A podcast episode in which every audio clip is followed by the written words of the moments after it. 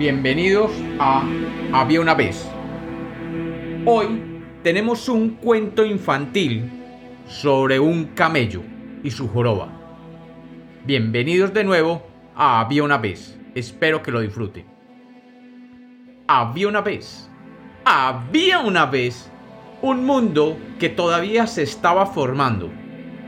Y el hombre estaba apenas domesticando a los animales. Los hombres de una aldea cercana al desierto habían recogido algunos animales, un perro, un caballo, un buey y un camello, para que les ayudaran a labrar la tierra.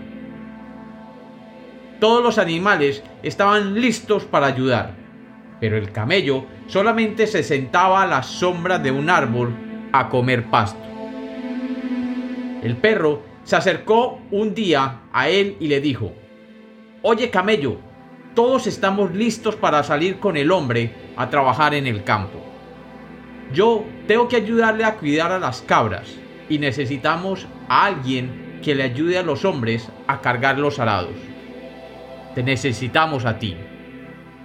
El camello, que se encontraba plácidamente acostado a la sombra del árbol comiendo, miró al perro y le dijo, ah, eh, no me jorobes perro, yo estoy aquí muy cómodo, más bien vete.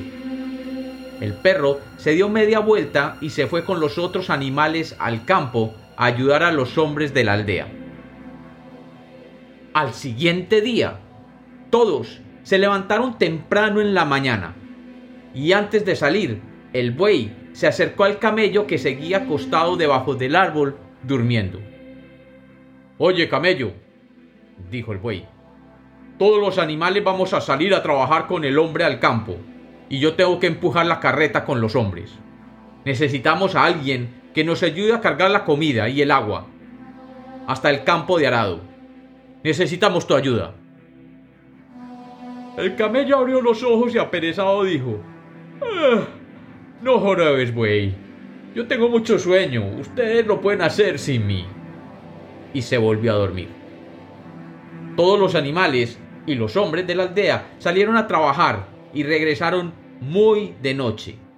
Y allí se encontraba todavía el camello cómodamente acostado. Al tercer día, el caballo se acercó donde el camello que se encontraba plácidamente acostado bajo su árbol y le dijo, Oye camello, el hombre manda decir que si tú no nos ayudas hoy, los otros animales tendremos que trabajar mucho más. Ven, ayúdanos. El camello de nuevo dijo, Oh caballo, no jorobes. Eso es un problema de ustedes. Déjame tranquilo que hoy tengo que descansar bajo este árbol. ¿Descansar? dijo el caballo, si no has hecho nada desde hace tres días. Y se marchó muy enojado. Un genio del desierto que pasaba por allí, vio la escena y acercándose a los animales les preguntó que qué los tenía tan enojados.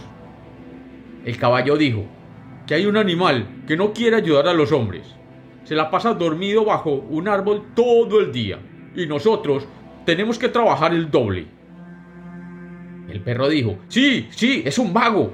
Él debería estar ayudando a llevar y traer las cosas, pero se niega a levantarse de la sombra del árbol. Y el buey dijo, sí. Y lo único que dice es, joroba, no me joroben. Es además un mal educado. El genio, que sabía lo importante que es colaborar, se enojó mucho y volviéndose una nube de polvo fue hasta donde estaba el camello y apareciéndosele le dijo, Oye camello, me dicen los animales que tú no haces nada y que te la pasas durmiendo y comiendo todo el día, ¿es verdad? Mmm, dijo el camello, no me jorobes, yo estoy muy bien aquí a la sombra. El genio levantó su mano y diciendo unas palabras mágicas envió un encantamiento al camello, que vio como en su espalda comenzaba a crecer un bulto que fue creciendo y creciendo y se fue hinchando e hinchando mientras se llenaba de agua. ¿Y qué es esto? preguntó el camello.